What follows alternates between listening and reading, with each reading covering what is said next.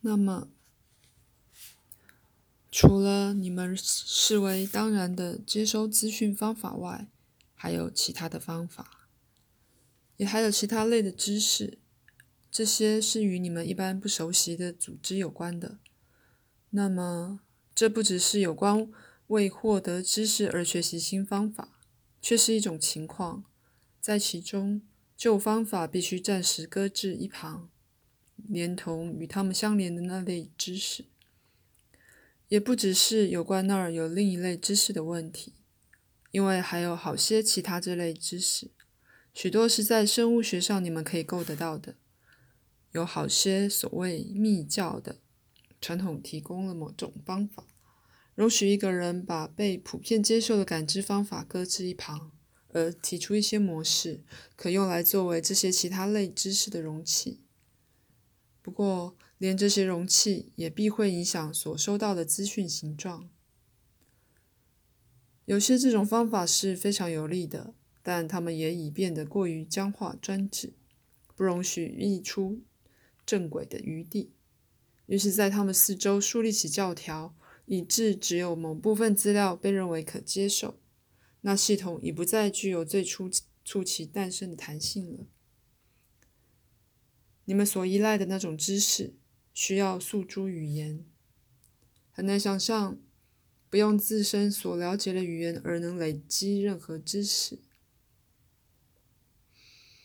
纵使你们记得的梦也常常是用语言构成的，你们也可以用影像，但这些是手洗的影像，来自被教出来，因而也是存有偏见的肉体感知。那些记得的梦是有意义且非常有价值的。但他们已在某程度上为你组织好了，而被放入一个你多少能认知的形状。可是，在那些层面之下，你以一个全然不同的形式来理解事情，这整个的理解，后来即使在梦里也被包装好，而转译为通常的感官方式。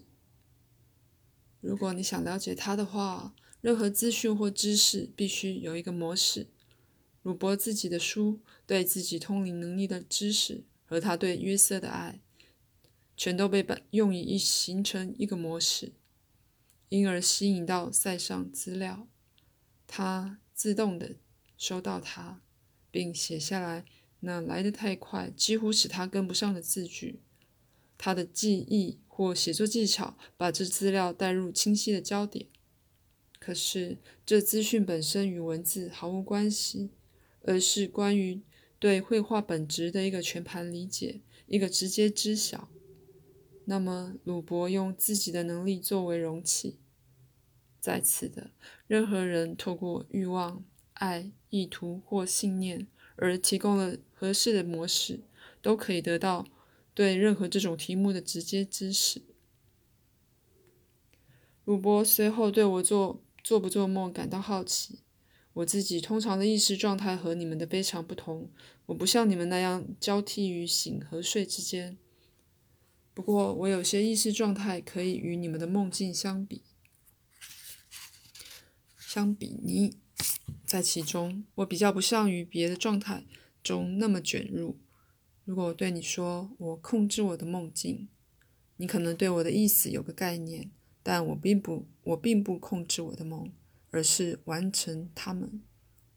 你们可称之为我的梦境的，是涉及存在于你们记得的梦之下那些层面。我先前说过有许多种知识，反之，现在把它们想作知识的状态，要感知它们中的任一个。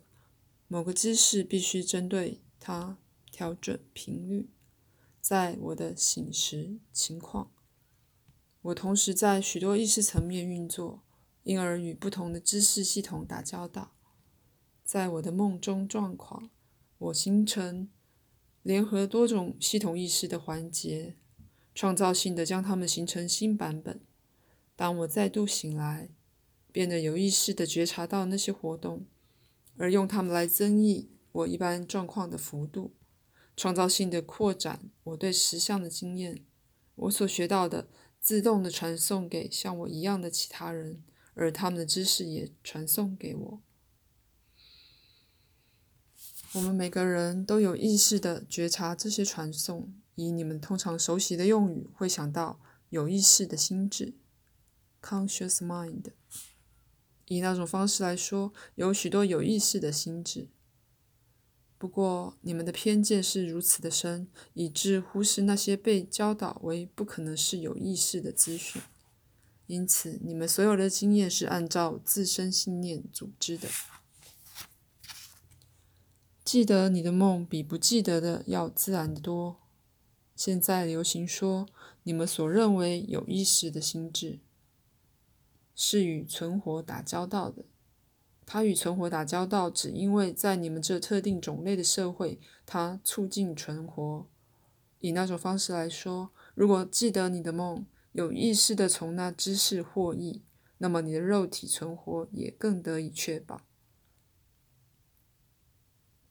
梦里生活有个层面是特地为了处理身体生理状况的，不只是给你有关健康问题的暗示。并且给你他们的理由，以及胜过他们的方法。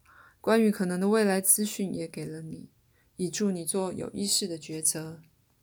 可是你已教育自己不可能在梦中有意识，因为你知道，你如此诠释“有意识”这个词，以致它只是指你自己有成见的概念。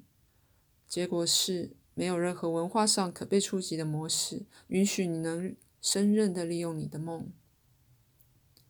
出神状态、白日梦、催眠，这些为你暗示了一些能从醒时意识之立足点发生的各种不同状况。在每一个状况里，实相以另一种样子出现。就比而言，不同的法则适用于不同的实相。在梦境，远为多的变化发生了。可是就你们而言，开启梦境之钥是藏在醒时状态里的。开始探索梦之前，必须把改变你们关于做梦的概念，否则自己醒时的成见将关闭了那道门。就现况而言，你们只表达了自己全部个人性的很小部分。我的评论与你们已接受对自己的无意识部分观念毫不相干。你们对无意识的概念与对个人性的有限概念是如此相连，以致在这讨论中毫无意义。就好像你只用一只手的一根手指，而说这是我的人性的适当表现，不只是心智有其他未用的机能，而是以那种方式来说，你还有其他的心智。你的确是有一个头脑，但你只容许他用一个电台，或只容许他与许多心智中的一个认同。在你看来，仿佛很显然的，一个人有一个心智，你把他与你所用的那个心智认同为一。而如果你有另一个，那么就好像你必然是另一个人了。一个心智是一个心灵模式，透过它。你诠释并形成实相，你有可看见的四肢，但你有看不见的好些心智。每一个都能用不同方式来组织实相，每一个处理他自己那类的知识。这些心智全都共同合作，使你借着头脑的实质结构而活着。当你用到所有心智，那时，只有那时，你对周遭环境才变得完全的觉知。你会比现在更清楚地感知实相，更敏锐、更灿烂，也更确切。不过，在同时，你直接的理解它，是理解它的本质，而非你对它的实质感知。对于你其他心智天生具有的意识状态，你也会接受为自己的。你达成了真正的个人性。就历史来说。有些古老的民族达成了这种目标，但就你们而言，那是太久以前的事了，以致无法找到他们知识的证据。多少世纪以来，形形色色的个人曾很接近那种状态，但却没有表达的工具以使人类成员了解他们拥有的方法，但这些方法却是以其他人没具有的知识为其必要条件的。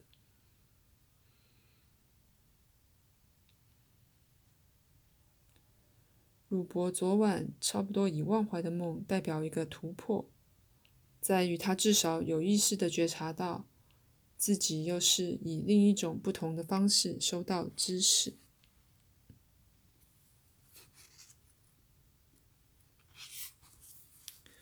他无法诉诸语言，也没有一种可包容那经验的适当模式。可是他说到他收到了他，他进来的作画并非巧合，因为他在处理非语文资资讯，而以另一种方式组织资料，于是启动了心智的另一部分。塞尚资料那个梦与那幅画，全是另一种感知的一面。你们共同的图书馆实验，挂号，真在心灵政治中描写了他的心灵图书馆，挂号，有助于准备好舞台，也因你也加进了你的鼓励。所有这些将帮助鲁伯向一种非语言的理解前进。那在另一个层面将重组他的某些信念。这类感知无法言传。除非鲁伯以更进一步经验形成适当的语文模式，在这上面，我是个试金石，使他在精神上加速到某个程度，而使得他与我一个额外的能量来源接触。他启动了头脑的某些部分，那是人们没悟到自己拥有的，而使头脑连接上另一个心智。现在，此节完毕。祝你们晚安。